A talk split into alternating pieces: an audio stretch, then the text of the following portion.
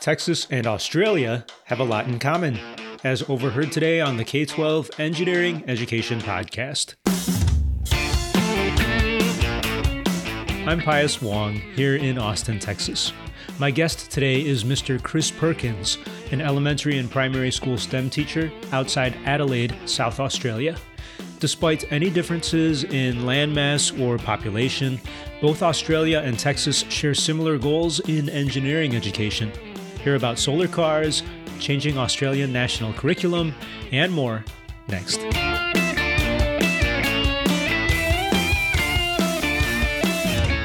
But basically, my story is uh, I only got into teaching well about 12 years ago now. Uh, so I've had a whole range of different life experiences. You know, I started off delivering milk bottles, running around the streets. No kidding. back in the early 80s, and uh, and then I went to trade school became a welder and I've driven those big 50 ton cat trucks and, and moored ships and been an out of school hours care director and things like that. Wow. Been married and, uh, well, still married.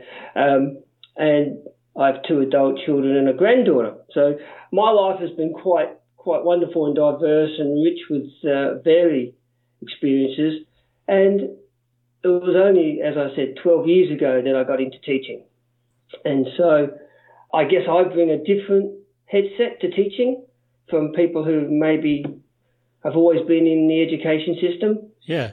And so when the opportunity for STEM came up in, in my school at Keithcot Farm Primary School in South Australia, I thought this is this is right in my alley. I love this hands-on, the problem-solving approach using the higher order critical thinking uh, skills that sometimes with IT in this day and age don't always occur. Mm-hmm. And I think that flips back to my trade school days. Hmm. That's why I love STEM. Uh, but as it's sort of new in South Australia, I I've been sort of doing my own research with podcasts, online uh, searches, to try to find out where we are in South Australia in comparison to um, you know other countries and and even states around the world to see where I need to be going with with my uh, teaching of STEM because I've got a good idea and I think I'm going in a, a positive direction, but I want to make sure. And right. I think it's always right. good as an educator to ask yourself that question. You know, is what I'm doing the right thing at this stage? Yeah. And I guess that's why I use podcasts. Um, I listen to them to go, oh yeah, I'm sort of doing that, and uh, yeah, I'm okay. I can. Well, you know how we do that as educators. Yeah, try to incorporate everything, and and in your limited time, try to get the best of what what you can do in the classroom. What are some of the other podcasts that you listen to for ideas? Um, well, there's uh, STEM Everyday, Mm-hmm. And then there's uh, different educational um, podcasts, just just general education, not not necessarily STEM focused. And with STEM, you know, uh, incorporating science, technology, engineering, and mathematics, that is a broad sweep right. of of skill development that we have to cover. Uh, and so, I try to upskill as much as I can on on on what everyone else is doing. Um, and sometimes, like a like any educator, you think, yes, I think I've got this.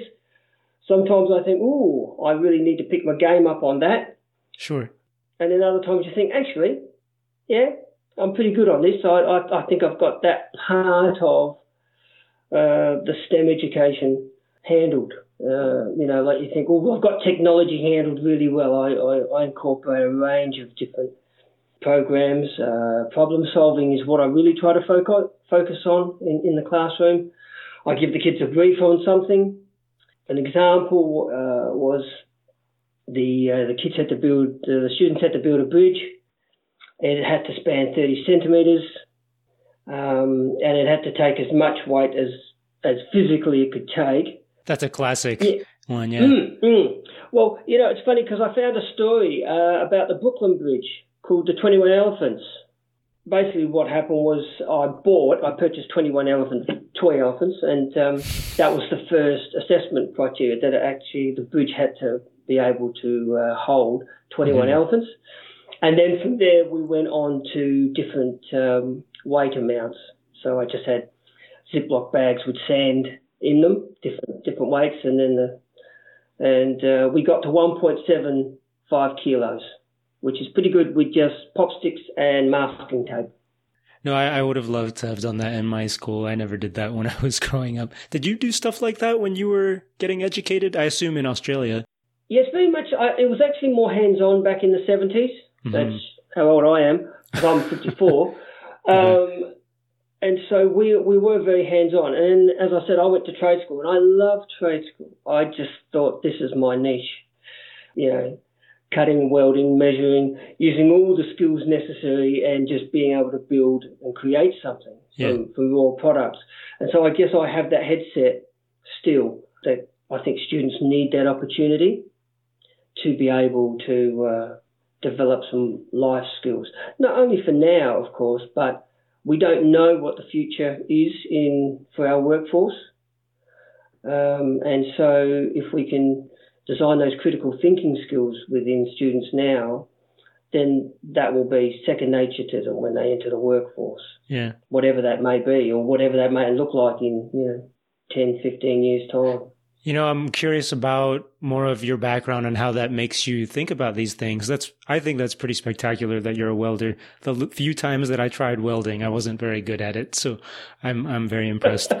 But well, the thing is yeah, that. Well, it depends on what, which, which, which welding technique you're, you're thinking of, whether it's um, the arc welding or, or gas oxyacetylene welding? I think I was doing arc welding. This is how little I, I knew about it. All I knew was that gosh, what was happening? I don't even know why I had a welding machine. We were trying to set up a lab somewhere, and I think we were trying to bond some metals to build like a test. But a lot of the stuff that I had done was very uh, trying to figure it out as you go along, which may not be the best way to do things. Oh, trial and error is is is the ultimate human development, True. isn't it? I yeah. we've done that from the moments of time. For sure, as long as the error doesn't result in setting the building on fire, that kind of thing. Okay. um, I remember hearing you just said something really interesting. You said you've only been a teacher for 12 years, which to a Ooh. lot of people, especially in the US, that's a really long time because I don't know if it's the same okay. in Australia, but there's like a, what is it, 50% attrition rate for new teachers here? Like mm. in, in five years, new teachers will leave teaching. So to say that you've been teaching for 12 years is pretty good. And I know there's more experienced teachers as well, mm. but uh, you also said that STEM teaching was new uh, for you or new in Australia, relatively speaking. Yes. So how would STEM, where you are in your school, how is that different from, say, the traditional education that that uh, used to be in your schools? Uh, well, if if if I go back to the 1970s, there was a lot more hands-on activities um, within within the primary school, which is of course where I teach. Yeah. So I teach from foundation four and a half years old up to about 12 years old. Mm-hmm. I can remember always doing hands-on activities, whether they were craft, whether they were uh, technology based. But when my own children went through, the hands-on component seemed to change a little bit. And I think that was because of the introduction of, of computers. Mm, okay. And so I think, you know, there's only so much time within a, a lesson that you've got to then sort of just switch around. Uh, so I think we lost a lot of the hands-on um, activities and it went to computing, which is fine. Technology is, is, is a wonderful device and it certainly has improved our lives a lot you know, in the 15 years that I've sort of become more attached to technology, the uh, digital technology. And I think that we lost then, uh, obviously with, with just time constraints, the mm-hmm. um, the opportunity for children to experiment and just experiment with various technologies, not just digital, to to you know learn and grow and I guess gain the skills that I guess I took for granted. The the amount of times that uh, in my sort of 12 to, I guess, 13 years because I was an outside school hours care director for a while. Mm-hmm. Um, I would take in power tools, for example. And I found that one, a lot of um, children had not had experience, first-hand experience with using power tools. Uh, two, there's obviously some safety aspects that need to be taken into account within an, any educational setting, or even home, but certainly educational setting as a teacher or mm. educator. And I think that those things have impacted upon the um, the use of um, hand tools, power tools within within schools. I think that's where a lot of it has changed with work health and safety, which is a good thing. And I think people are just now a lot more conscious of, uh, you know, a spinning disc. Uh, whereas back in my day, it didn't seem to uh, have the same uh, level of priority at schools. Mm-hmm. Uh, and so we were able to do so much more. And I, I often look back and go, how have I still got 10 fingers? Uh, you know, because the things that we did and some of the, the practical jokes we would play at trade school on each other, you could you would not be allowed to do in this day and age. Right. But the, so you were, but in trade school, the, you were older than your students are now in your oh, yeah. primary school. Okay. Do you introduce power tools and things like that for your students? Not currently, no, um, mm. because just it's just time. Um, yeah. If if there was a an actual real life uh, requirement within my lessons for power tools, then I would introduce it. I haven't got down that pathway yet because I've been teaching STEM since 2017, and that's when it got introduced into um, my school.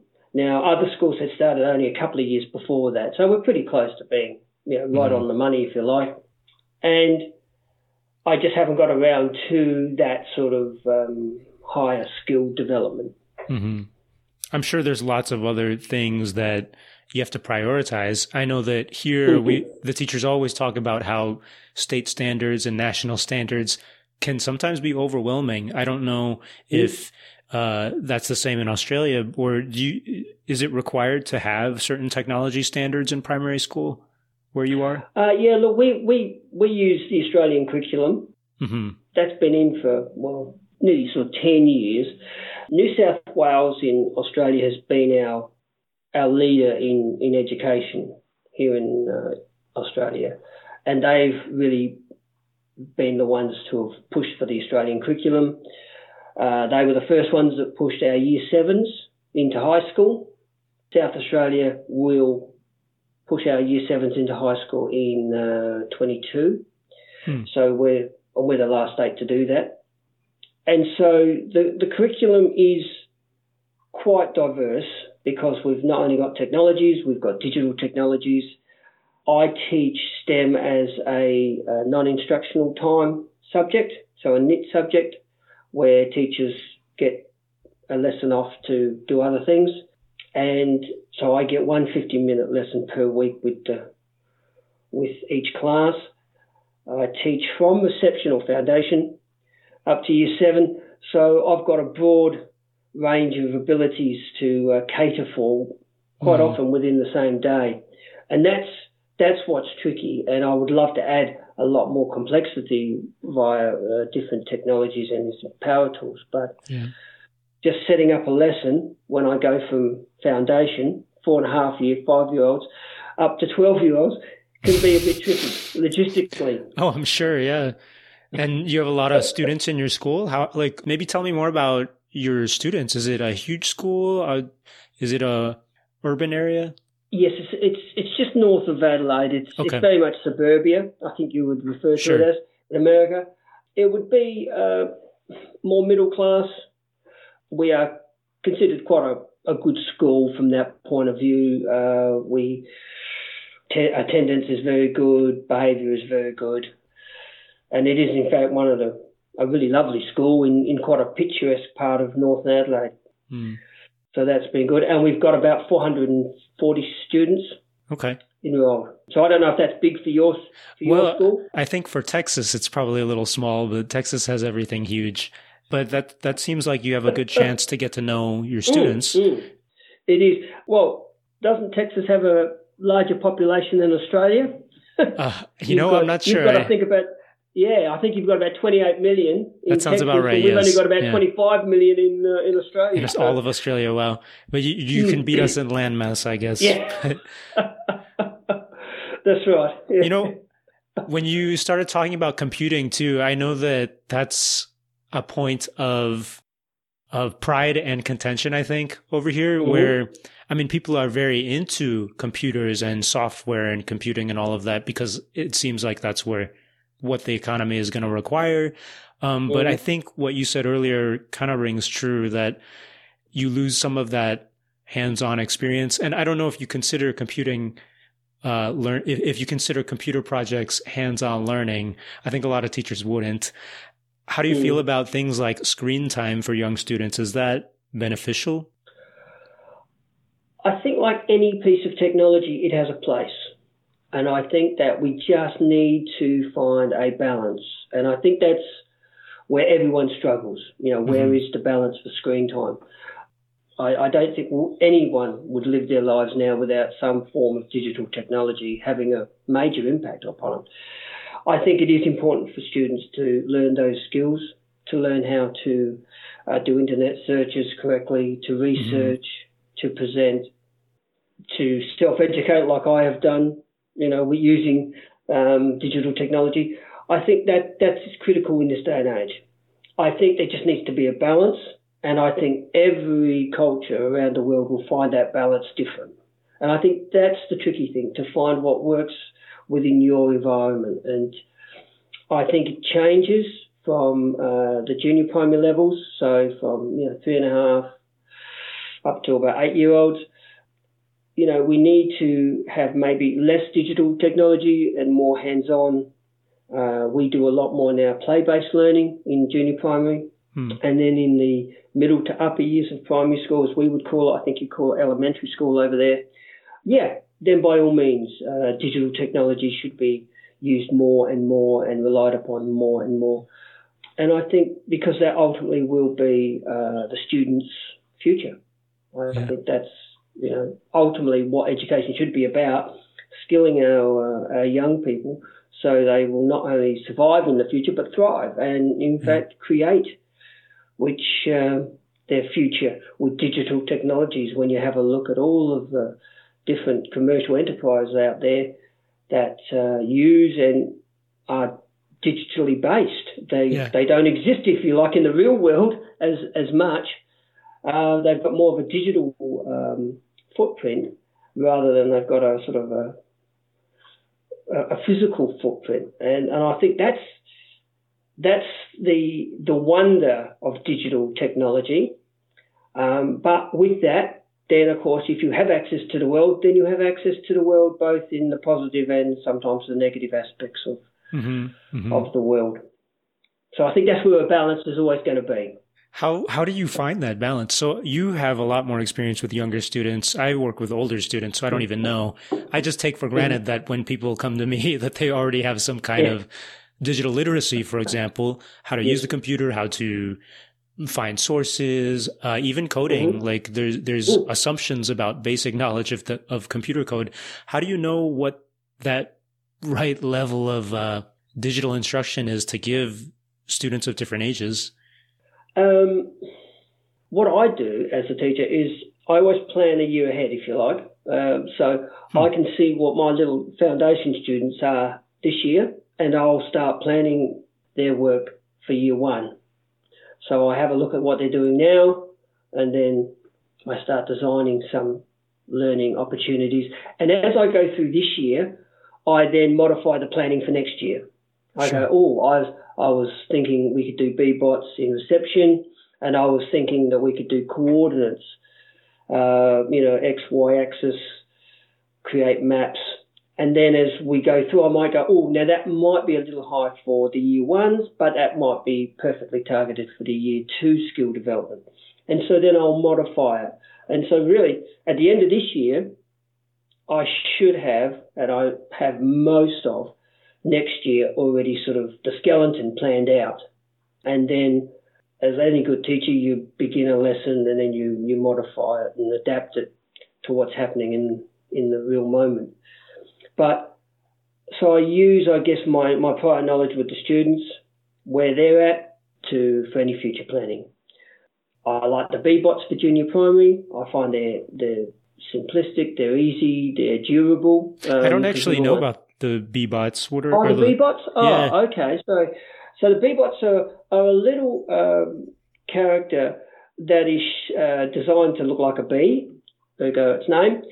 Oh, you can get both okay. yellow and blue now. And basically, they are used for basic coding. Okay. So they have uh, four directional arrows forward, backwards, left, and right. They have a, a, an activator, a go button. They've got a stop and a pause buttons. And that's, I find, as digital, as a really lovely piece of digital technology, that is a wonderful introduction because one, it looks really cute, and so for junior primary, that's that's a really good hook to get the kids in. It is simple to use, and as I said, they're durable should they get dropped because sure. with junior primary they will be dropped. Um, and so, well, fine motor skills are still developing, um, and I find that it is just one of the easiest ways for students to get into basic programming, decoding, and because it is so simple with just simply the four directional buttons and then the activate button, the go button, they can do it quite easily. And to be honest, once I've shown the students once, they're usually off and okay. running really easy with them. And then I basically increase the complexity of of the lessons, of the learning that I want them to do. Mm-hmm. And I usually set like a little uh, like a racetrack up, and they've got a program around a whole variety. Nice. Mm. It sounds like you have an opportunity for competitions if you wanted to, and mm-hmm. lots of things. you know, I, I just googled the Beebot right now, and yes, I can oh. attest to the fact that it looks very cute. It looks comparable to like the Ozobots that I've seen my nephews and other teachers use, and stuff okay. like that. Mm-mm. And and it is that cute factor for junior primary. It's very important that the kids go, oh, look at that, and you know, mm-hmm. that's the little face on it is very cute. Simple to use. It's it's absolutely really quite simple, and as I said, they're very durable. Um, you know, they the Beebots get dropped on a regular basis, yeah. and they seem to just keep coming back. Um, I mean, we do we, we do lose a few. I, I think in the last uh, three years that I've used the Beebots, I've lost five. Beebots. So that's not bad when I'm using them for a couple hundred students per year. Yeah, mm. wow. No, that's pretty good. Mm. You know, it's it sounds really helpful. It sounds like you're saying look at where your students are and know where you want them to go and you're trying mm-hmm. to fill that gap. You know, you're reminding me of something else that I, I am wondering besides advice for teachers, you're making me think of what advice might you have for those technologists out there creating things like the Beebot or other software that's supposed to be for students and teachers. What makes a good piece of educational technology good? Because it sounds like you like the Beebot. I don't know if mm-hmm. there's other tools or, or things out there for today beyond power tools or whatever, or maybe including power tools. What pieces of technology are really great? What should we know about? And, um, I don't know if you want to bash any technology, but what isn't so great and why, why is it good and why is it bad? Uh, well, look, I'm a big fan of Lego, um, and I love okay. the EV3 Mindstorm mm-hmm, mm-hmm. Lego, the intelligent bricks, um, and and we've made the robots, um, or one of the many robots that you can make with the Lego uh, Mindstorms, and the the beautiful thing about the Lego Mindstorms is that it is the usage is, is so broad. You know, you can use it to make a very simplistic device and then you can make it so it's quite complex robot that will undertake a, a variety of complex functions using different sensors and switches.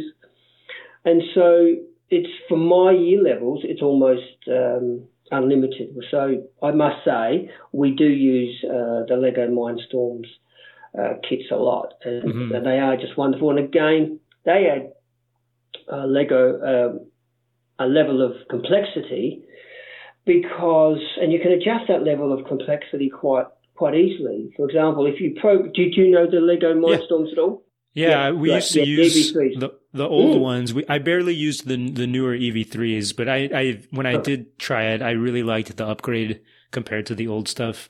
The software and the hardware yeah. both were were much easier to use. I thought kind of expensive, but I think that's because it's Lego. Educational. Yeah, educational. right, right. Educational. The price tends yeah. to sort of pop up a bit. Yeah.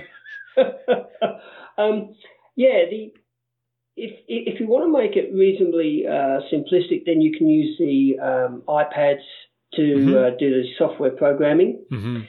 If you want to increase the uh, complexity, then you can use the programming on the brick itself because that's almost like the old DOS DOS computer programming. Um, you've got to go up through the various fields, and and I really found that for complexity, the on brick programming is is a way of um, upskilling very very quickly. Whereas uh, if you have a group of students that are struggling with the programming part, then using the iPad is so much simpler because everything is visual. Everything is right there in front of you, and you can just click and drag, and and so that makes it a lot easier. Uh, and we've been using those uh, in the last couple of years, and I'll continue to use them because I think that the the learning from uh, the Lego Mindstorms are just wonderful. Mm. Um, we made a robotic arm this year, for example, uh, using the Lego Mindstorm kits, and they had to pick up various objects from one point and put it across onto uh, a little platform. Wow! Yeah. Without without touching the platform, and we got down to um, we started off with the um, like a larger plastic red ball, and the, the students had to design the claw. And then we moved right down to uh, the little rubber tires that Lego use. And so the students had to redesign the claws, reset up the experiments, do their observations, see what worked, what didn't work, why didn't it work, and then make their adjustments to either redesigning the claws to pick it up, and then sort of look at the programming part to you know pick it up from point A correctly and put it down correctly. And I the brief I gave them is they couldn't drop it because mm-hmm. I said mm-hmm. it's almost you've got to pretend that you're picking up a piece of glass. Mm-hmm, mm-hmm. And then I used the example that you know on on a robotic production line, you know you want the car door to be placed exactly in the correct position. You don't want the robot to be putting the door on the roof because that's not going right. to help anybody. And so that's important. And so the students were using uh, the Lego Mindstorms. They had a great time with them. Um, uh, I can even send you some vision if you like um, sure. of the um, the robotic arm and what some of the students did. It's it's really lovely, and I, so I like that. So for me, as a you know, as, as we've only just started, uh, I think Beebots, um, the Lego Mindstorms, iPads, uh, really have been sort of the, the mainstays of what I use. Yeah. Next year, our school's hoping to get into 3D printing. So we've done some training this year, and we're hoping to get some printers next year. So that will be a new a new sort of pathway to take because I think that is also going to be one of the future industries. Uh, 3D oh, printing. Sure. Um, I love 3D 3D printing. I, I don't know a lot about it. I've only just done some training. Yeah. But it's very exciting. I'm sure you'll like it. Like I, remember doing it for different things, including for for engineering stuff, and it's always pretty entertaining. I think it takes a long time to build stuff, but hopefully the mm. technology will get better and and you can uh, do that. Mm. But but that's more the sort of the uh, the quality, isn't it? With with the printing, you sort of like anything, you've got to sacrifice time if you want a higher quality product. Mm-hmm. If you want a uh, not such a high quality product, then you can do you can increase the speed and things like that.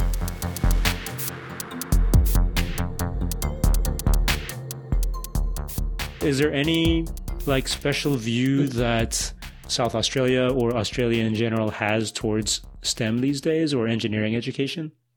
And I think Australia always has been um, a country of, you know, find solutions to. Uh, we, we seem to have found a lot of solutions to, to different problems. South Australia, for example, we invented uh, the rotary Hills hoist. Hmm. Uh, Hills was a, a guy that um, designed a clothesline, um, which to be honest, was in most back gardens of, of, of Australians. Um, I don't know if you know it, but it's basically a, a clothesline that's that's of a, a, square construction with wires running around the four main arms. It could be raised and lowered either via gears, so a gearing mechanism and a handle, and you just wound it. Um, but there were hydraulic models, like a mm. like a car jack. Mm-hmm. Um, and so it was quite fascinating. So if you Google uh, Hills hoist, rotary hoist, you'll you'll find some uh, information on that. We're still sort of young here. We're only sort of a couple hundred years old, so we we're still problem solving a lot of issues. We're yeah. still, you know, finding uh, a lot of very unique solutions. You know, I think the lawnmower is a good one. Wait, is uh, that is that a Australia? I had no idea. Is that an Australian invention or? I think it is. Yes, I've seen some of the early ones, and they're they're, they're reasonably simple. And then of course they've become a bit flashier, and now of course you can get electric ones. You see, that's the beautiful yeah. thing about the technology. And by problem solving, we've gone from the old petrol, although they they are still the most common over here, um, to the electric ones. And the electric ones seem to work really, really well. I'm, I'm very impressed with the bat. Well, it's actually the battery power, isn't it? We're increasing the efficiency of battery power right. um, with lithium ion, uh, and that's of course what's helping even solar cars uh, or electric cars and things like that. So that's that's all happening, which is very exciting. We've just had the solar car challenge down here. I don't know if you know oh, that. No, I, I guess you have a lot of space for that kind of challenge we do. They they actually they drive from Darwin, which is of course the northern point of Australia, down to Adelaide, one of the southern points, and where I live, and it's uh, we get competitors from around the world. Oh, I'm sure. Can I? Here. Is there a way that like people can monitor that? I'm curious. I haven't I, have ever seen it, but I'm wondering if it's on YouTube or something. Uh, I I do believe they do. Uh, the each each team has its own sort of website. If, if you Google or, or internet search Solar Car Challenge Australia, um, you'll see they, you know, people sit inside them and they drive them from from, from Darwin down to Adelaide. Wow. I've driven from Alice Springs, which is in the centre of Adelaide, uh, Australia, to, to Adelaide, and and that's uh, that's about 16 hours. Um, wow. so to go from Darwin, I've never actually driven all the way up to Darwin, so it's it's quite a way in, in some very hot climate. Right. I mean. There's nothing in between, right? Um, I... Yeah, look, look, there are small communities along the road. Uh, sort of our petrol stations uh, are, are, sort of the main towns, or the town is built really around that petrol station. I I actually taught for a little while in the Aboriginal lands, um, mm. and uh, and that was a fasc- fascinating and wonderful experience. Um, and that was one one very steep learning curve. Um, sure. And you're right. There's not a lot out there, but what I found as driving out there is that the landscape does change. You think, oh, it's you know going to be sort of desert all the way, but actually the different flora and fauna changes depending on how dry or or otherwise the uh, the environment is, and and so I think if if we teach students to observe, we pick up those changes, and that's what mm-hmm. I found because I was expecting more desert, or, or as we would consider what is deemed to be a desert. Yeah. And I think you'd probably find the same in, in Texas. You might go to parts of Texas which have a higher rainfall, or oh yeah, parts that might have the less rainfall, and so your flora and fauna change, don't they? Yep, definitely that same north to south variation. Mm where it can snow all the way up uh, north, close to Oklahoma, and then you okay. go down to the border with Mexico, and it's a d- very different environment. In fact, you're you're just reminding me how much I think even Texas is driven towards engineering by certain things, by by mm. its climate kind of driving solar energy research here, or um, mm-hmm. oil. You know, oil is a huge industry here. And then like here in Austin, Texas, there's just a whole bunch of tech companies here for whatever reason. I guess uh, okay. programmers just like to accumulate around this area. But I don't know. I'm wondering. I mean, I know Australia is big on energy and renewable energy too. I'm mm-hmm. curious if that if you feel like that's like a a hot topic in education circles or in mm-hmm. engineering circles over there. I think it is. Uh, renewable energy over here, uh, certainly with solar power, but also wind generation. Yeah. Um, is is becoming, I think, one of the, the largest, or or maybe not the largest, but maybe the quickest growth industry. Sure. Apparently, where uh, we use a lot of um, corrugated iron for our roofing over here, mm-hmm. and they've uh, one of the unis here, I believe, have designed a way of making that uh, iron sheet and impregnating the uh, photoelectric uh, components in there. Oh, wow. So as you put up a sheet of iron, it is in fact a solar panel. So instead of tacking on a solar panel as a separate entity, it will now you'll just put on a roofing sheet, which will generate electricity. I need that um, in my um, house.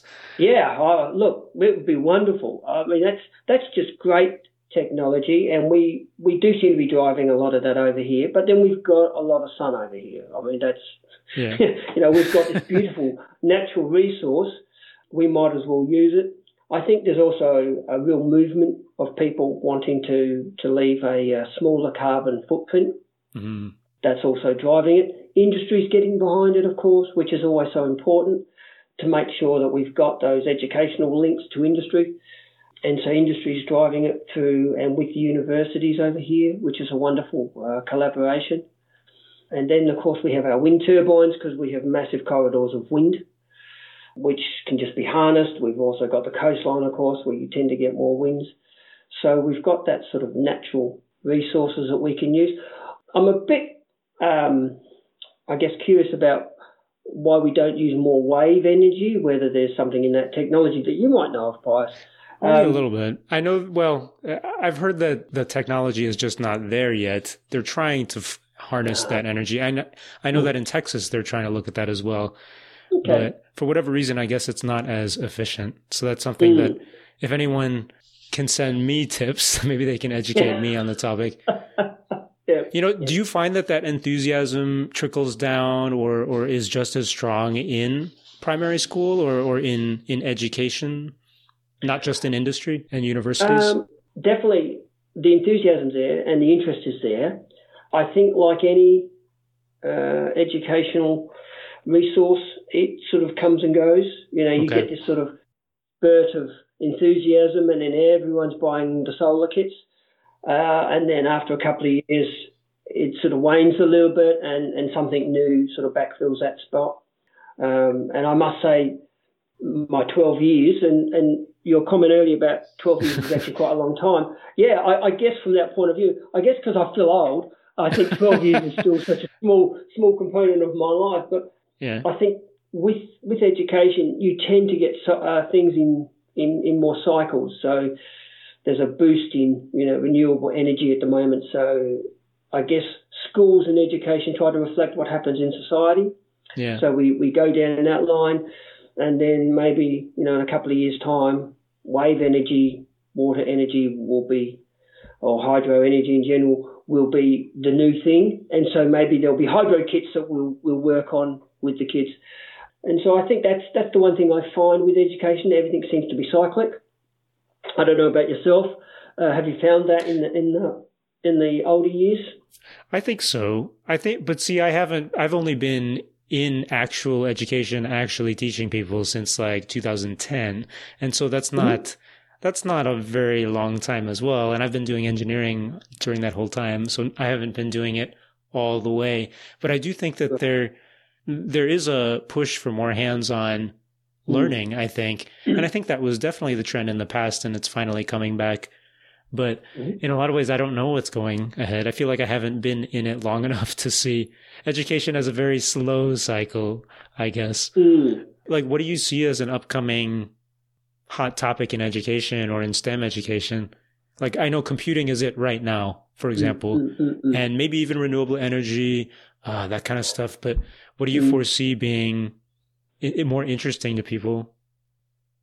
I think, well, we're still STEM over here, so we're still science, technology, engineering, and math. I think yeah. the arts will come into that. We'll make it STEAM. I don't know if STEAM is, is big in America. It, it, um, it kind of, yeah. It depends on where you go. Mm. And I think that they will be adding that creativity part, and I think that will change the landscape somewhat every child will bring their own unique perspective on it. And so I've already got students who are quite creative in what they do. Uh, I've got students who uh, just like to do the very basics, if you like, the nuts and bolts of whatever the task may be. Hmm. I think driving creativity within STEM learning will be the next thing uh, or the next part of the cycle that we will look at over here in Australia. And I think that is important because at the end of the day, we want our students to be able to create, not just uh, reproduce or replicate what they know now, but actually think to a point where they can say, here's a new concept, let's do this, and yeah. actually then divide, you know, really drive innovation for the future. I think that will be our big thing. Now, whether I'm right or wrong, I'm not sure, but I'm happy to have a go. yeah. You're you're making. I think you're right because like you're reminding me of all the people who say like, yeah, we have to be more creative. That we're gonna build robots that can do all the repetitive things, and so we have to find something else to to keep us going. And you're also making me think that actually one of the things I think will be a trend, even more so than it is now, is just teaching our engineers and our scientists to really critically evaluate, I guess, scientific sources of information. Mm-hmm. Just because yeah. with that whole trend of what is so-called fake news today, I think mm-hmm. I think that extends, of course, to newspapers and journalism. But I'm seeing that critique increasingly to things in the sciences like should we trust this research paper that was just published or do yeah. we do we trust you know this scientific organization if if they're getting funded by some other group i don't know i'm just seeing a lot more questioning of even scientific mm. sources i don't know if it's being questioned really well but i feel like the trend will be to hold engineers and scientists to like this higher standard of um defending the their credibility. I guess I don't know. I don't mm. know.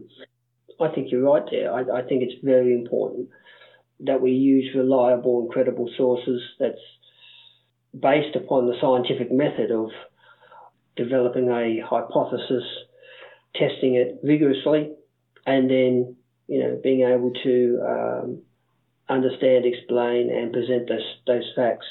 Yeah. Uh, I think that that is a um, a part that we need to. I think, as I mentioned earlier, with you know having access to the world's information, sometimes that information tends to be a bit dodgy, and yet what's interesting is sometimes that that dodgy information comes up first, and so kids. Mm-hmm. Certainly in the early years, they just grab the first one that comes up. And oh, go, that's oh, fascinating. Okay, yeah, yeah. let's have a look down. Let's scroll down the page a bit more. let's investigate a little bit further. No, that's fascinating because yes, I see YouTube videos, for example, that I'm sure kids watch. I know that YouTube apparently, mm. at least in the US, is like the number one entertainment source for young children. And yeah. they might see these YouTube videos just saying blatantly wrong things about scientific yeah. phenomenon. And I don't know if they trust you as the teacher more than the internet as a whole. Like the first thing that comes to my head is um, a series of baking videos, for example. They're just mm. these viral videos about I don't know how to do a chemical reaction to make some kind of food. And it's just totally made up or it's totally wrong. And I don't know if kids believe this. So it, it just makes me think like in the future with, we're going to have technology to lie better, you know? So I don't mm. know how you combat that. How you, mm. how do you mm. teach your kids to have that scientific method or critical thinking skills or the being able to do their own design process to like mm. overcome all the lies that may be out there? I think that just you really do try to. Well, I try to get the kids to question, question mm. it, and and and if it doesn't seem right, then then it might not be right. Now there might be aspects of it that are correct, mm-hmm. but mm-hmm. the whole thing together actually doesn't work. I guess because I've always worked with uh, junior primary, I always say to, to the kids, trust your guts. Trust your guts. Your guts don't tend to lie, and and if something is too good, uh, and and to be honest, we use uh, YouTube over here a, a lot. I'll, I'll, use it as a, a, demonstration for something, but I will check it out. I won't just take the first one that pops up. Sure. Uh, so I do my research, and and that's really I think important for the for students to learn. Just do the research. You know, it's like anything. You don't just walk into a library and grab the first book off the shelf and say, "This is it. This is the meaning of the world." Mm-hmm. They actually have to do some research. They have to start to categorize and understand what they want. Quite often, it's really defining the question that they they want to ask. What do you mean by that? Um, well, you know, it's you've got to ask the right question sometimes to get the right answer, and in engineering, for example, you, you design something that is very specific. Mm, okay. It might be quite a complex engineering process, but the outcome might be very, very simple. but you've got to ask the right question. I know it was one of your um, podcasts on uh, validation and verification. Yeah, ver- yep, verification mm. and validation. You might yeah. verify that you meet your design specs, but you your design specs don't meet any of what your customer really wants, for example. Yes. And so that's okay. asking that right question of, okay, the customer says they want, you know, something to go from point A to point B, but in actual fact, what they're looking for is X, Y, Z. And sure. that's, I think, up to the educated, um, you know, all the educators, engineers, to actually sometimes guide people's sort of creative thinking into a more of a, a logical, critical thinking process. And that's what I got out of uh, those podcasts because we all want something, but you know, is it actually what is going to meet your needs? It's a bit like the old, you know, doing the old needs assessment uh, or needs analysis sure. um, that used to be sort of the big term when I was doing my bachelor of management many years ago. You know, what is it you really want? You yeah. think you want this, but in actual fact, what you want is that. And it's asking those questions to get uh, to get the right information.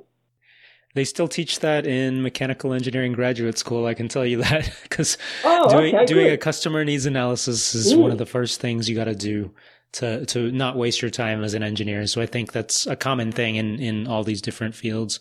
Yes, yes.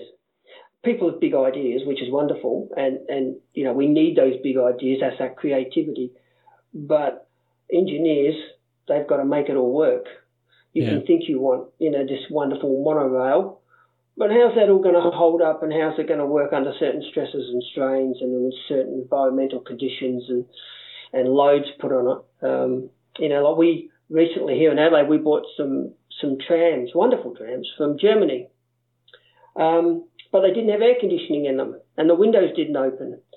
And in over 30 degree heat, we were getting cooked. Mm. Wow. as uh, as patrons, and so we um, they had to quickly go back and redesign and put some air conditioning inside them. So whoever did the need analysis on the trams here in Adelaide didn't take into account the uh, the environmental conditions that were different between yeah. Adelaide and uh, Germany. You know, yeah. and it, it, seems so simple at that, and you know, we, we, we can sort of snigger at that now, but someone just didn't ask that question. You know, yeah. You know, is, is, is this tram good for going through snow or in 38 degree heat?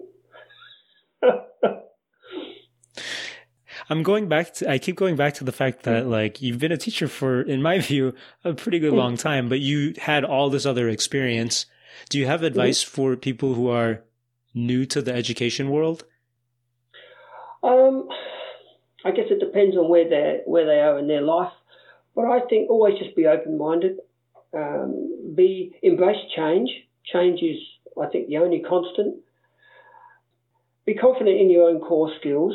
Accept that you will have strengths in some areas and limitations in others. Be prepared to um, rely on your strengths, uh, but also be open to develop new skills uh, and new opportunities. Uh, I think at the end of the day, we cannot stand still.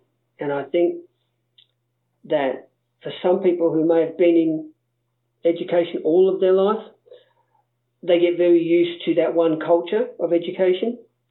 I guess because I've worked in a whole myriad of different uh, work environments, I guess I can see the best bits out of a lot of different industries.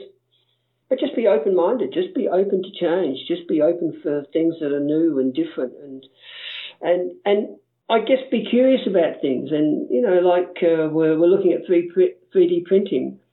Um, I can see the potential for 3D printing, and I just think, oh, I've got all these wonderful ideas. Then I've got to take those wonderful ideas, and I've got to, if you like, do a needs analysis on them, and go, well, what does the Australian curriculum say that my students need to learn? Because there's no yeah. no good me going, oh, let's design a beautiful castle, 3D printing but there's very little learning for the students. Yeah. You know, so I need to then take my wonderful enthusiasm and big ideas and then go, how is this going to help my students learn? And fit it into the Australian curriculum uh, along with the critical creative thinking continuum that we have over here. And just be open, I think, is, I guess, the one thing I would offer. And uh, I think that also listen to others.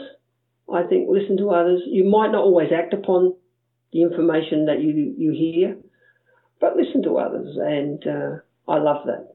I, I think that's one of the things that I love. I love the diversity of education and the people that are in the educational system over here. Uh, and I love to hear about people who have been in education for you know 30 years, and you go, wow, 30 years doing the same job. But of course, as we know in education, it's not the same job because you know, a different cohort of students, sometimes weekly, um, yeah, yeah, but at least every year. And so it's those sorts of things. But I also think have a passion for what you do. If if if you lose that passion, then look for another way to challenge yourself. That would be it. That's good advice. that's that's excellent advice, Chris. Okay. Well, speaking of listening to others, I'm glad that uh, I can hear some of what you're saying. I really appreciate that. I feel like we've been talking for a little while, which is good for me, but I don't want to take up all of our time as well. Mm. Hey, um, well, see, it's morning over here, so now it's 9 a.m. for me. oh, no. I, it's it's five thirty here. Yeah, in fact, I got a phone call in another oh, half an okay. hour. It's like yeah, well, yeah. you've already done a day's work, Pius. Exactly. You're just getting started. That's right. And uh, and I've actually got a day off today. Oh, you you have a day off? Mm, I no? only work four days a week. Oh well, wow. that I'm jealous of that as well. Is that common? Is that a regular thing? Uh, yes, yes. Over here, over here in in teaching, uh, we have quite a high percentage of uh, part time workers. Okay. Uh, and so usually it's anywhere from about three to four days is probably, I guess, the average of part time. Oh but wow. We've got teachers. You can do a minimum of two days within yeah. South Australian education system. You have to do a minimum of two days. But yeah, uh, so I'm very lucky. Yes. Mm. No, that's great, and it's a true day off. It's not like you're preparing lessons or something. Uh, no, I will do some work a little bit later. I see. Because um, cause this term we're doing origami and we're making these complex 3D shapes, and so I try to get my, my skill level ready to go for that. But I'll do a little bit of that later on. But no, no, it's purely a day off. Um, quite often I'll spend it with my granddaughter, uh, which is really lovely. That's that's mainly why I took the day off to spend time with my granddaughter. Well, you go enjoy the rest of your day off. Thanks. I really bye. appreciate you taking some time, Chris. And uh, mm. yeah, I hope we can talk again. Yeah, look, that'd be lovely, bud. That was my guest, Chris Perkins, teacher at Keithcot Farm Primary School in South Australia. Chris sent me a video of his student's Lego robot arm picking up a ball. Check it out in the show notes or find it on the podcast website at k12engineering.net. That's k12engineering.net. There you can also find links to many other things that we mentioned today. Thanks again to Chris for speaking, and thank you also to my supporters and awesome monthly donors on Patreon. Your donations are a big message that you like what I do here, and if you like it too and you want to say so with a dollar a month, you can donate by pledging at patreon.com slash Pios Labs. That's Pios with an O. And you can also support me by checking out my book, Engineer's Guide to Improv and Art Games. All this information is also at the website k12engineering.net. The K 12 Engineering Education Podcast is an independent production of Pios Labs in Austin, Texas. Thanks for listening.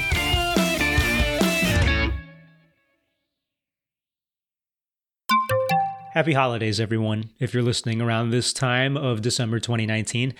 I just wanted to remind you that our live podcast session at South by Southwest EDU is slated for March 2020. You should join us. You can register for South by Southwest at their website, sxsw.com. We have some panelists lined up to talk about how to develop a career in educational technology. Rachel is moderating and it should be fun. If you're coming this year, please say hey. Also, this is the last episode of the 2019 season. It's been a busy year for me, and I'm still teaching. 2019 is pretty crazy. It's season four of this show. I'm really grateful I've been able to do this podcast for four years. I can thank so many people who helped me do this. First of all, my partner, Jay, thank you. I love you. I literally could not do this without you. Thanks, of course, also to my co host and sometimes improv partner, Rachel, who's totally been a guide in my educational growth over the years, giving me her teacher tips when I was an unknowing engineer.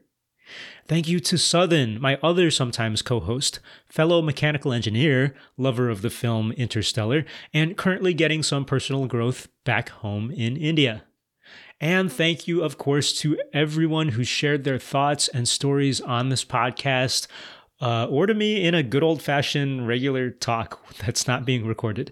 And thank you, whether we were talking in a quiet lab in Chicago or a really loud classroom in Texas. In all those cases, I am pretty sure I learned something, and you are the reason I've been doing this podcast. I keep on learning so much from each of you. I wish I could keep on doing it forever. I'd like to think that you're making me a better teacher, a better engineer, and maybe a better person. So, here's to whatever comes next in 2020. Cheers, everybody.